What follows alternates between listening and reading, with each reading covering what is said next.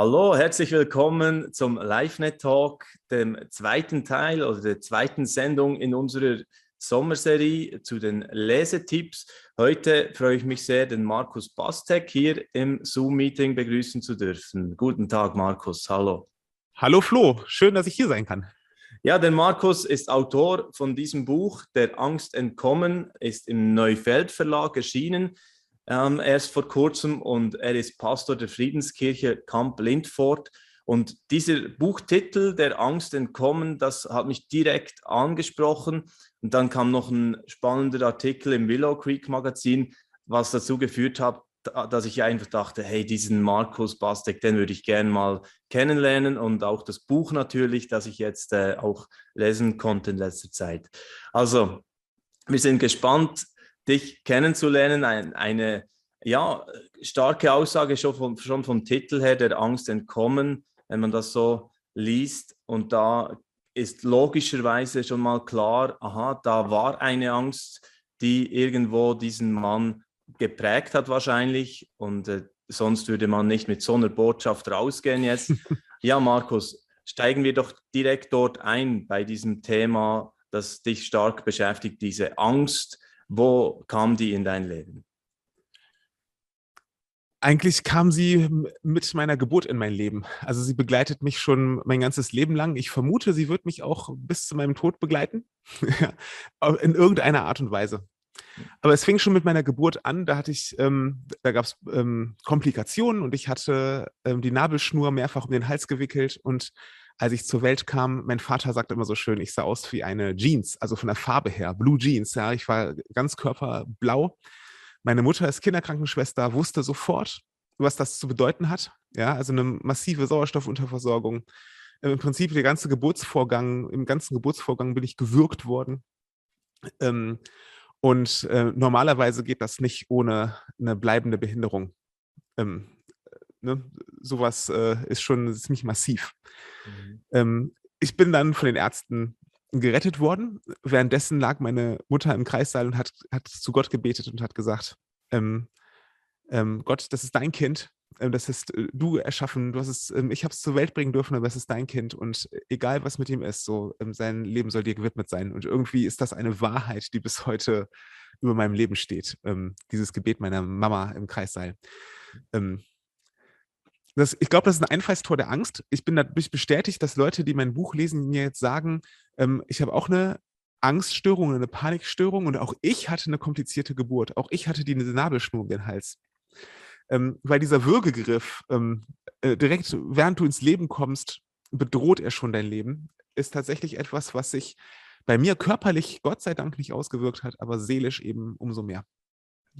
Und das kam dann äh, richtig zum Ausdruck ein paar Jahre später auch, wo, wo du das eigentlich äh, gemerkt hast, dass ähm, ja eine, du beschreibst es so als nicht eine Angst vor dem Sterben, sondern gar nicht existent zu sein oder ein schwarzes Loch. Ein, mhm. Also da, da, müssen wir von dir noch ein bisschen hören. Also wie, wie zeigte sich dann später, als du das ja bewusst wahrgenommen hast, so äh, in den Kinderjahren äh, diese Angst?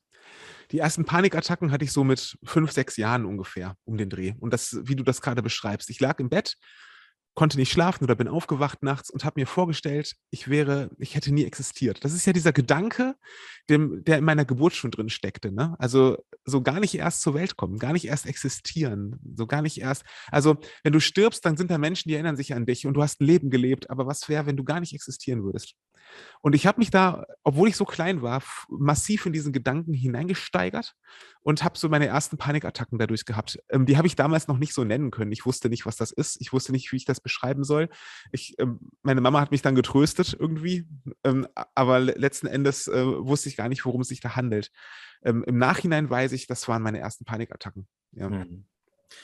Und jetzt muss ich vielleicht mal dazwischen schieben. Also es ist ja nicht so, dass irgendwie ähm, die Angst, also ich habe es vielleicht so eingeleitet, wie du speziell jetzt betroffen wärst von der Angst und du leitest das auch sehr früh so ein und also das kann ich ja aus meinem Leben bestätigen. Mit der Angst haben wir natürlich alle zu tun. Ja. Äh, ob jetzt da so eine Geburt eine dramatische war oder traumatische, wie, wie bei dir, oder auch, äh, die zeigt sich dann auf unterschiedliche Art und Weise natürlich bei uns allen. Also das nur so als als Einschub. Deshalb, also es ist nicht, nicht, nicht, nicht nur mhm. geschrieben für Leute, die jetzt wirklich irgendwie mit Panikattacken zu kämpfen haben, sondern äh, da sprichst du zur breiten Bevölkerung. Also du sprichst auch die Christen sehr gezielt an. Die Geißel ja. der Christen ist ein äh, Titel im Kapitel.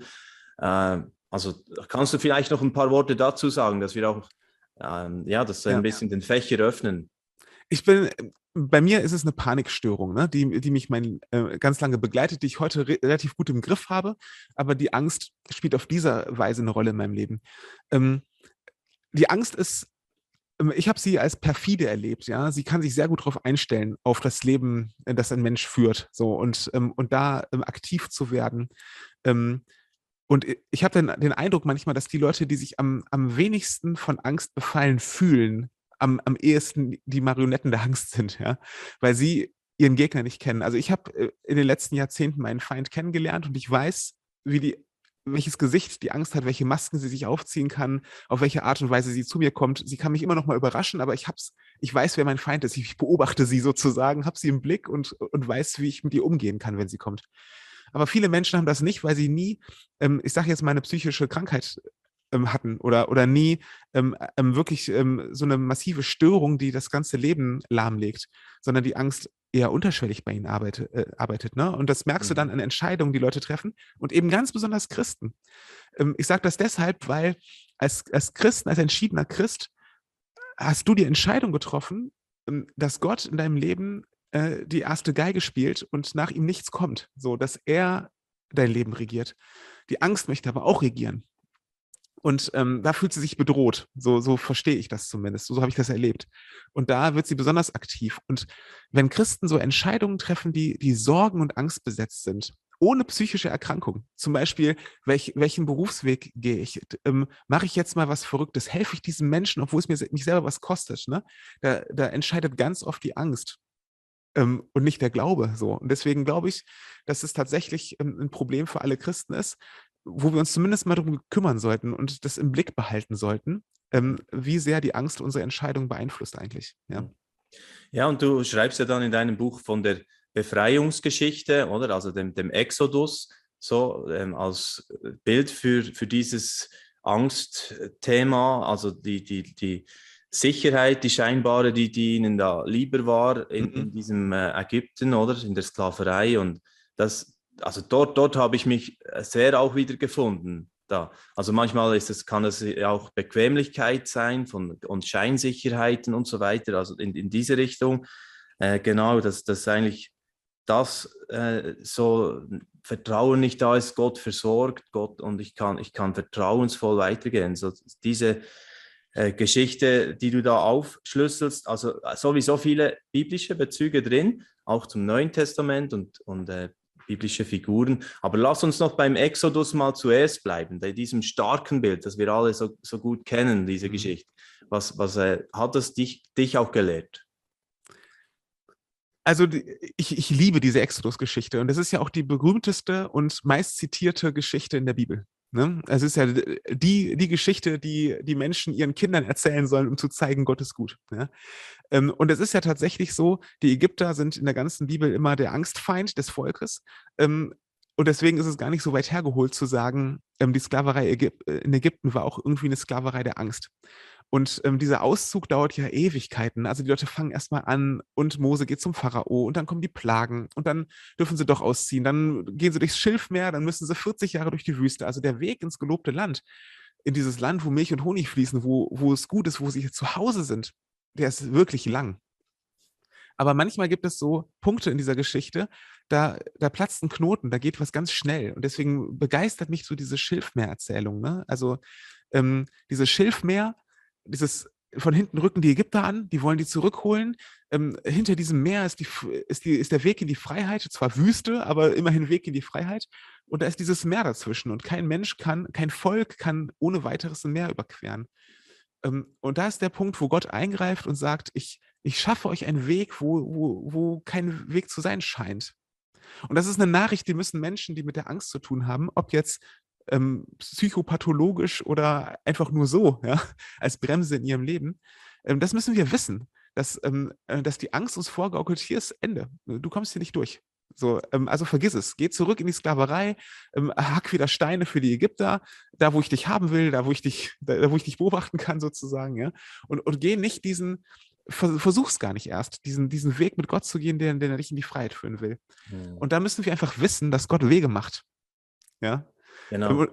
Und, das ist, ähm, und das ist mir ein ganz, ganz wichtiges Anliegen als Botschaft an Menschen, ähm, die wie gesagt, die, die psychische Probleme mit der Angst haben, aber auch Leute, die, die einfach nur sich von ihren Sorgen steuern lassen. Und boah, ich kenne so viele Christen, die sich von ihren Sorgen steuern lassen. Ne? Das will ich auch gar keinem Menschen zum Vorwurf machen. Das ist, das ist ja was, was einen wirklich einengen und bedrängen kann. Aber dazu sagen, Gott, dort macht einen Weg, schlag jetzt diesen Weg an und halt daran fest, du gehst durch dieses Meer, Gott wird einen Weg machen. Das ist mir ganz, ganz wichtig, diese Botschaft irgendwie weiterzugeben. Ja. Mhm. Und wie das dann bei dir passiert ist, wie da ähm, erste so Wege äh, sich auftaten sozusagen und, und äh, was Gott mit dir da ähm, ja, für, für einen Weg eigentlich gefunden hat, da, da reden wir gleich darüber. Aber ich will zuerst noch mal kurz so aufzeigen, eigentlich die ja, Tragweite, wie das dich damals äh, geprägt hat. Und das beschreibst du sehr stark auf Seite 63 zum Beispiel, als du 21 Jahre alt warst hast du Bestandesaufnahme so ähm, gemacht. Die Angst hatte viele Jahre Zeit gehabt, sich bei mir einzunisten und in den letzten Jahren hatte sie die Schlinge um meinen Hals so fest angezogen, dass ich die Kontrolle ganz verloren hatte. Ich war wieder der blau angelaufene Säugling, der verzweifelt um sein Leben kämpft. Nur dass niemand eingriff und mir den dringend benötigten Sauerstoff gab. Also man sieht hier diese, diese Not und das sind Jahre, vergangen von auch Mobbing, hast du beschrieben, und wirklich, äh, ja, dort drin äh, nicht verstanden werden wahrscheinlich auch äh, und so weiter. Aber jetzt, äh, wie kam da der erste Schritt äh, von der Befreiung? Was, was waren da so erste, erste so äh, Auswege daraus? Ja. Also, als ich wirklich im, im, tiefen Loch war und die Angst kann einen so einschnüren, dass man, dass man gar nichts mehr tut. Also ähm, dass dein ganzer, das ist so ein bisschen wie bei einer Drogensucht, wo der, wo der ganze Tagesablauf sich nur darum dreht, wie komme ich an Stoff. So ist es bei der Angst. Der ganze Tagesablauf, alle Gedanken, alles, was du tust, dreht sich nur darum, wie vermeide ich die Angst? Wie, wie wie, wie kann, kann es sein, dass ich irgendwie weniger Panikattacken habe? Wie komme ich da drum herum? Stimmt das mit den Fisherman's Friends? Ist, ist zum ja, Beispiel ja, ja, genau, oder? genau. Ja, ja, ja ich habe das, äh, manche Therapeuten raten das sogar ihren Klienten zu sagen, ähm, irgendwie lutscht dann Bonbon, wenn die Panik kommt. Und dann hast du einen, dann hast du das, äh, den, den anderen Geschmack im Mund, dann hast du irgendwie eine Sinnesreizung und dann bist du mehr im Hier und Jetzt und so. Ähm, bei mir war das so, ich habe diese Fisherman's Friends, die habe ich äh, gefressen sozusagen. Also da habe ich wirklich tütenweise die in mich reingestopft, weil jedes Mal, wenn ich Angst bekommen habe, habe ich eins genommen. Aber das ist halt einfach, es, war, es hat nie wirklich geholfen. Ja? Es, es war eher eine Einbildung. Hm. Also so, solche Dinge ähm, haben mir nicht geholfen. Ich habe damals keine Therapie gemacht, weil das völlig außerhalb meiner Gedankenwelt war. Also das habe ich mir gar nicht, ich habe da gar nicht dran gedacht. Ja? Und, und wenn mir jemand damit kam, zum Beispiel meine Hausärztin oder so, habe ich gesagt, ähm, nee, das ist Quatsch. Ich, so, ne? Also ich habe mich da immer fern von gehalten. Was dumm war von mir, ich habe auch mit, sonst mit niemandem geredet. Ähm, und so braucht es auch irgendwann wirklich dieses Eingreifen Gottes in meinem Leben. Und äh, er hat mir, er hat mein Leben auf eine neue Spur gesetzt. Also er hat mich ähm, ziemlich deutlich, was für mich ungewöhnlich ist, dass er so deutlich zu mir spricht, ähm, mich auf äh, eine Bibelschule geschickt. So, und, ähm, und, und äh, ab dieser Entscheidung, dahin zu gehen, hat sich, hat, hat sich bei mir ein bisschen was verändert. Ne?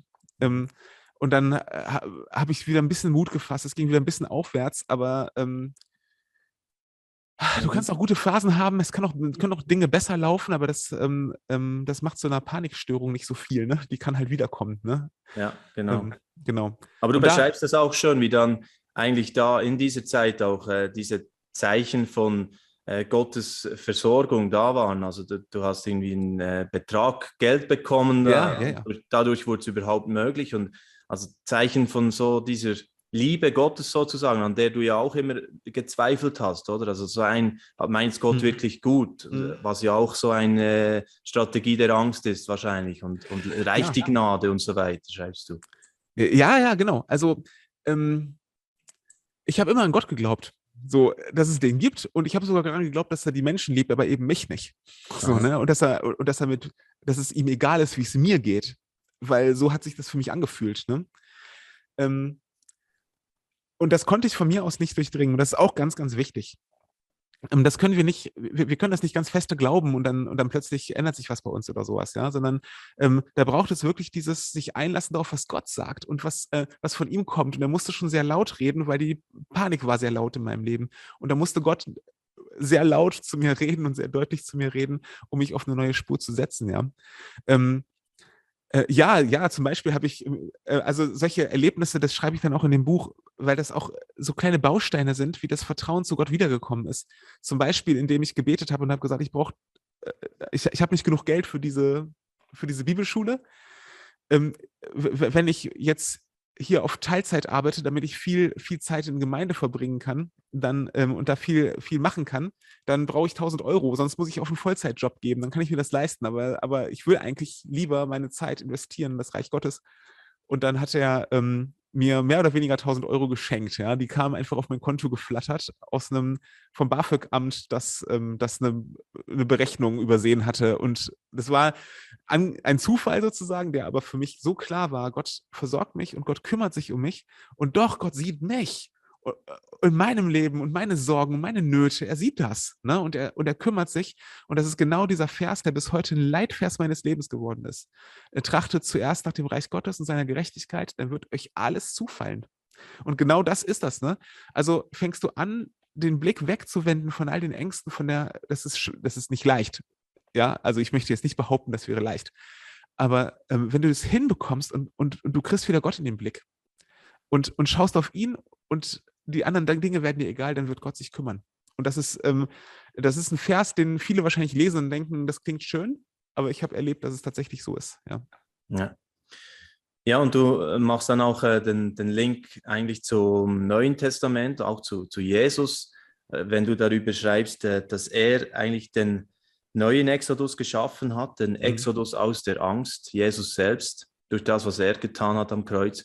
Und die, die Waffe Nummer eins gegen die Angst sei eben wirklich so diese äh, Liebe, diese unermessliche Liebe von Gott. Ja. Jetzt wisst, verstandesmäßig wissen wir das ja irgendwie alle, oder? Wir, auch wir, wir wissen so. Wir, wir lesen ja. das ja. Aber ja. Wie, wie konnte das bei dir zur Realität werden, dass, dass du das äh, bewusst weißt heute? Oder, oder ja. Boah, das ist ein langer, langer, langer Prozess. Ne? Ja. Also das ist, ähm, das ist nicht so, dass es Schnipp macht und dann ändert sich das alles oder so, oder du siehst die Sachen neu. Das kann auch mal passieren, ja. Es gibt auch Menschen, da passiert das so. Bei mir war es eher so ein ganz langer Prozess, wo ich gemerkt habe, Gott, Gott geht mit mir, der nimmt mich an die Hand, der, er hat was Gutes im Sinn. Ähm, er schenkt mir, was ich brauche, um auch das zu tun, wofür ich geschaffen bin und so, ja. Also das ist, ähm, ähm, und dann merkst du irgendwann, ähm, die, diese Liebe war immer da. Ja, ich war nur nicht in der Lage, sie zu sehen. Und das ist halt das Problem mit der Angst. Die Angst gaukelt uns vor, dass da niemand ist, der uns liebt. So, und dass wir uns um alles selber kümmern müssen und dass wir, ähm, und dass wir in Panik verfallen müssen, weil wir es eigentlich gar nicht schaffen. Ähm, das ändert aber überhaupt nichts an Gottes Liebe, die da ist. Ähm, sondern wir sehen sie dann nicht. Ne? Und ich, wie gesagt, ich kann das niemandem zum Vorwurf machen.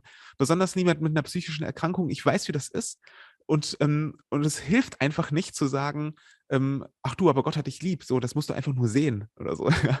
Sondern ähm, ähm, da, was die Leute, was die Leute, denke ich mal, also aus meiner Sicht hören sollten und was ich als 20-Jähriger hören musste, ist, äh, es gibt einen Weg daraus. Und und Gott ist da, so. Und es ist ein harter Weg und ein langer Weg, so, aber es ist, es ist ein Weg mit einem guten Ziel. Mhm. Ähm, und du musst nicht da stehen bleiben, wo du bist. Und ähm, ähm, wie gesagt, also das ist, ich kann dir nicht sagen, dass es jetzt irgendwie so plötzlich passiert ist oder so, sondern es ja. ist einfach ein langer Prozess, ähm, in dem Gott so äh, viele Schritte mit mir gegangen ist. Ne? Dass ich das ja. heute wirklich so voller Überzeugung und voller Erfahrung auch sagen kann. Er ist, er ist da und ähm, er sieht mich und er liebt mich. Ne? Wow ja, jetzt bist du 40 Jahre, oder? Wenn ich ja. gerechnet habe.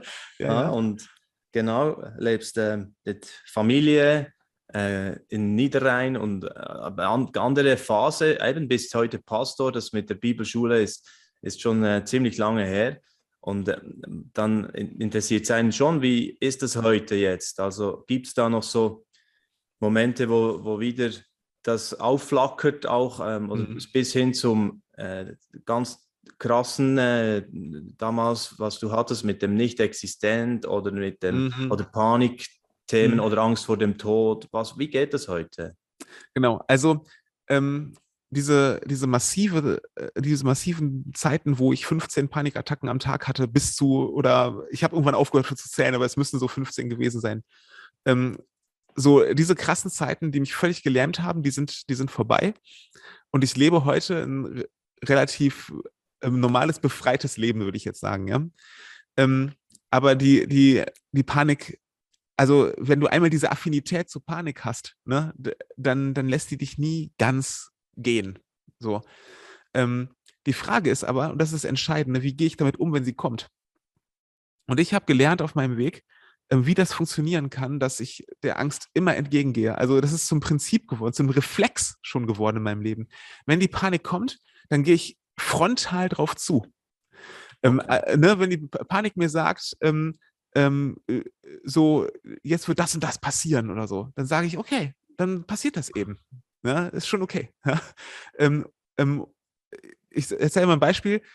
Ich bin hier in, in meinem zweiten Wohnzimmer meiner, meiner, meiner Kirche und da unten sieht man ja im Bild nicht, aber da vorne ist, eine, äh, ist ein Pult neben dem Kreuz.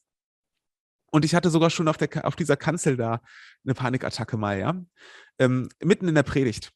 Ähm, und dann habe ich äh, ähm, aus Reflex gesagt, äh, die Panikattacke sagt mir dann, du kippst jetzt um. So, du verlierst jetzt das Bewusstsein, du wirst jetzt hier vor deiner Gemeinde am besten noch tot umfallen, so, jetzt ist vorbei, ja. Dann steigt der Puls, du fängst an zu schwitzen, es, ähm, es dreht sich alles und sowas, ne?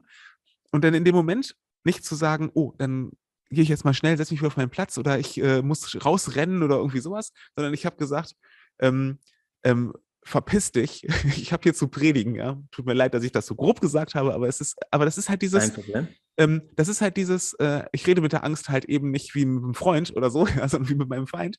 Und ich habe ihr gesagt, du hast hier nichts verloren, ich predige gerade so. Du ähm, äh, mach doch, ja. Ähm, wenn du irgendwas in der Hand hast gegen mich, mach doch, ja, weil ich weiß, dass Gott an meiner Seite steht. Und sie war, wo ich das gesagt habe, war sie weg. Sie war einfach, sie hat sich einfach verzogen. Also sie erzählt mir keine Befehle mehr, sondern ich ihr. So, das ist jetzt eine schöne Geschichte, die, die hört sich super an. Ähm, auch weil ich, ähm, ähm, weil ich später von einer, ähm, einer Frau aus unserer Gemeinde ähm, gehört habe, die mir sagte, ich habe ich hab da vorne, wie du da standst, ähm, habe ich vor meinem geistigen Auge oder geistlichen Auge, kann man vielleicht sagen, ähm, gesehen, wie ein Engel neben dir stand und dir auf die Schulter gefasst hat oder sowas, ja. So, wenn, wenn, du solche Impulse noch bekommst und merkst so, boah, ähm, die, die, die, die Angst kann gar nichts, äh, wenn ich Gott daneben stelle. so. Und wenn, ähm, ähm, und, und, und er kann alles und sie kann gar nichts. Ähm, und das ist natürlich schön, sowas zu erleben dann, weil ich dann merke, okay, sie kann mich nicht mehr so angreifen, aber dann gibt es auch schlechte Erfahrungen, nämlich dass sie mich dann doch nochmal irgendwie erwischt. Und das hat sie letztes Jahr nochmal gemacht mit diesem Thema ähm, Tod. Ja, äh, also die Angst vor dem Tod. Und ich denke, mein, mein Kopf und mein Glaube, meine Überzeugung sagt mir, ähm, ähm, der Tod ist eigentlich was Gutes, weil es der Weg ist in die Arme des Vaters. Ja? Also ich, wir alle müssen durch diese Tür gehen, aber hinter dieser Tür wartet was Gutes. Aber die Angst will mir einreden, das ist nicht so. Ja, da kommt sie wieder mit ihrer Nicht-Existenz. Ne? Die Angst sagt mir dann, weißt du es? Nee, nee, vielleicht ist hinter dieser Tür auch nur schwarz. Ne? Ähm, und äh, irgendwann habe ich dann nochmal ähm, vor anderthalb Jahren irgendwann eine Panikattacke bekommen, wo ich gemerkt habe, wo ich mich selber so geärgert habe, weil ich gemerkt habe, boah, sie hat noch viel mehr Macht, als ich, als sie eigentlich haben sollte in meinem Leben, wenn sie mir da so, so eine Angst vorm Sterben machen kann. Ne?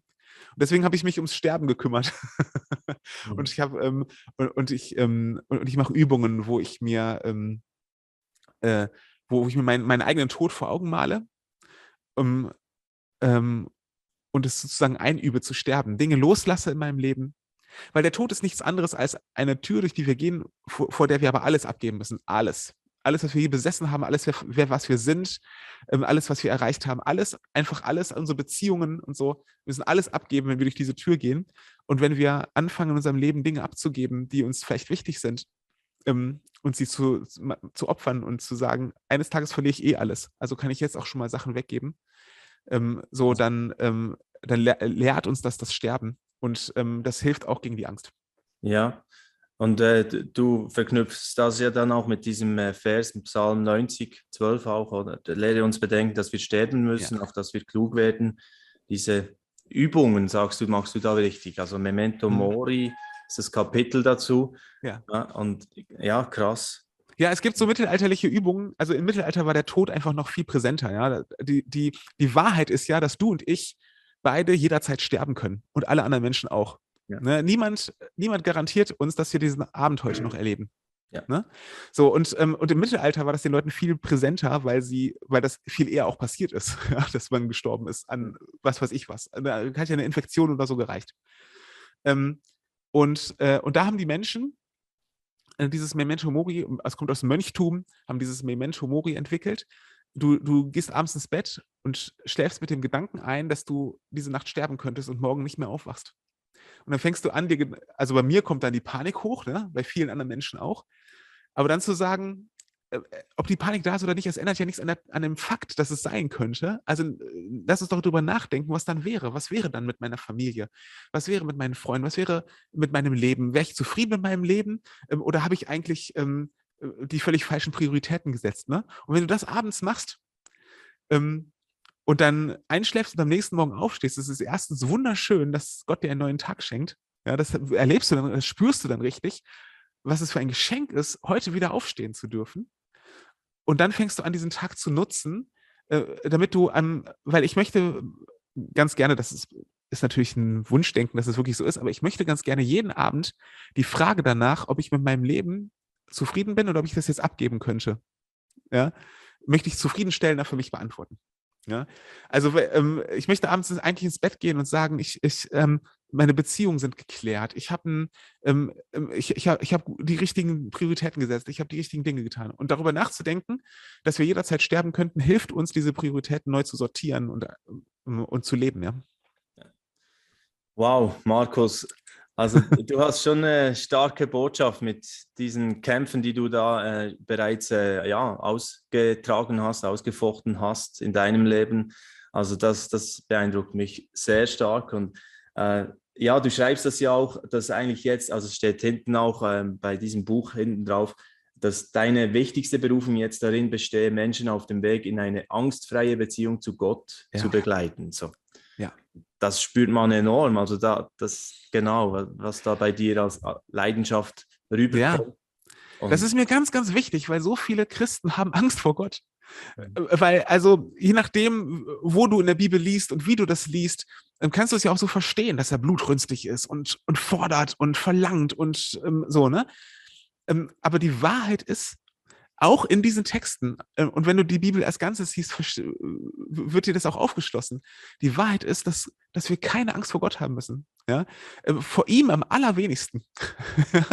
Ähm, weil, weil er uns gemacht hat, wir sind seine Kinder und er liebt uns. Und wenn man sich überlegt, dass wir, wenn wir gesund sind, ja, und, ähm, und nicht völlig missgeprägt, dass wie wir unsere Kinder lieben und was wir bereit wären für sie zu tun, ja, dass es ihnen gut geht und wie schlecht es uns geht, wenn es ihnen schlecht geht. Und Gott ist unser Vater, er hat uns erdacht und geschaffen. Und, ähm, und, und wir müssen echt die Gedanken aus, aus, aus den Christenschädeln rauskriegen, die sagen, dass Gott fordert und verlangt und brutal ist und ähm, ähm, äh, uns richtet und uns in die Ecke stellt und an den Pranger und so das muss raus, weil so, so ist Gott nicht. mhm. und, und das wirklich zu verstehen, dass vieles in unserem Leben herausfordernd ist und in dieser Welt wirklich herausfordernd ist und auch, uns auch Angst machen kann, aber Gott gehört nicht dazu. Gott ähm, äh, macht uns keine Angst und wir brauchen keine Angst vor ihm zu haben. Das ist mir wirklich zur wichtigsten Botschaft überhaupt geworden, weil es an die Basics geht und ähm, weil es uns ähm, unseren Glauben und die Bibel und unsere, unsere Kirchen neu lesen lässt und äh, uns immer wieder herausfordert, ähm, ähm, da, da, da, neu, neu drauf zu gucken.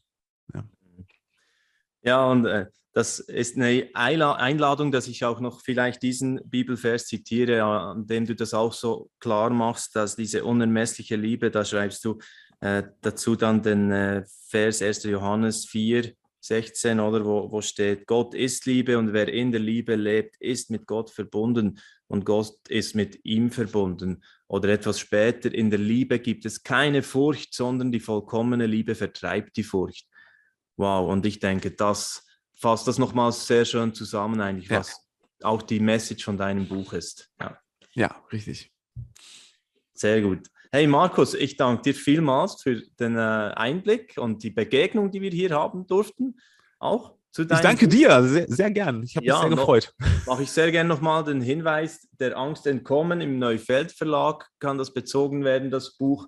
Äh, Markus Bastek, äh, die ganze Reise, die wir jetzt hier kurz in irgendwie 20 Minuten oder wahrscheinlich etwas länger haben wir jetzt gequatscht schon, Markus, ja. durchgegangen sind, kann man da nochmals in Ruhe mit deinem Buch durchgehen.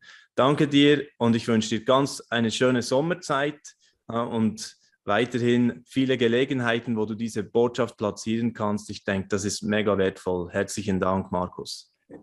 Sehr gerne und ich danke dir und wünsche dir dasselbe. Gott mit dir. Vielen Dank. Bye bye, bis zum nächsten Mal. Dieses Video ist nur möglich dank freiwilliger Unterstützung der Community. Unser Ziel ist es, täglich ein neues Video zu veröffentlichen. Um dieses Ziel zu erreichen, suchen wir 365 Videopartner, die uns mit je 150 Franken pro Jahr unterstützen. Als Videopartner trägst du direkt dazu bei, dass noch mehr Menschen das Evangelium hören und im Glauben ermutigt werden. Melde dich jetzt als Videopartner an unter www.livenet.ch/videopartner.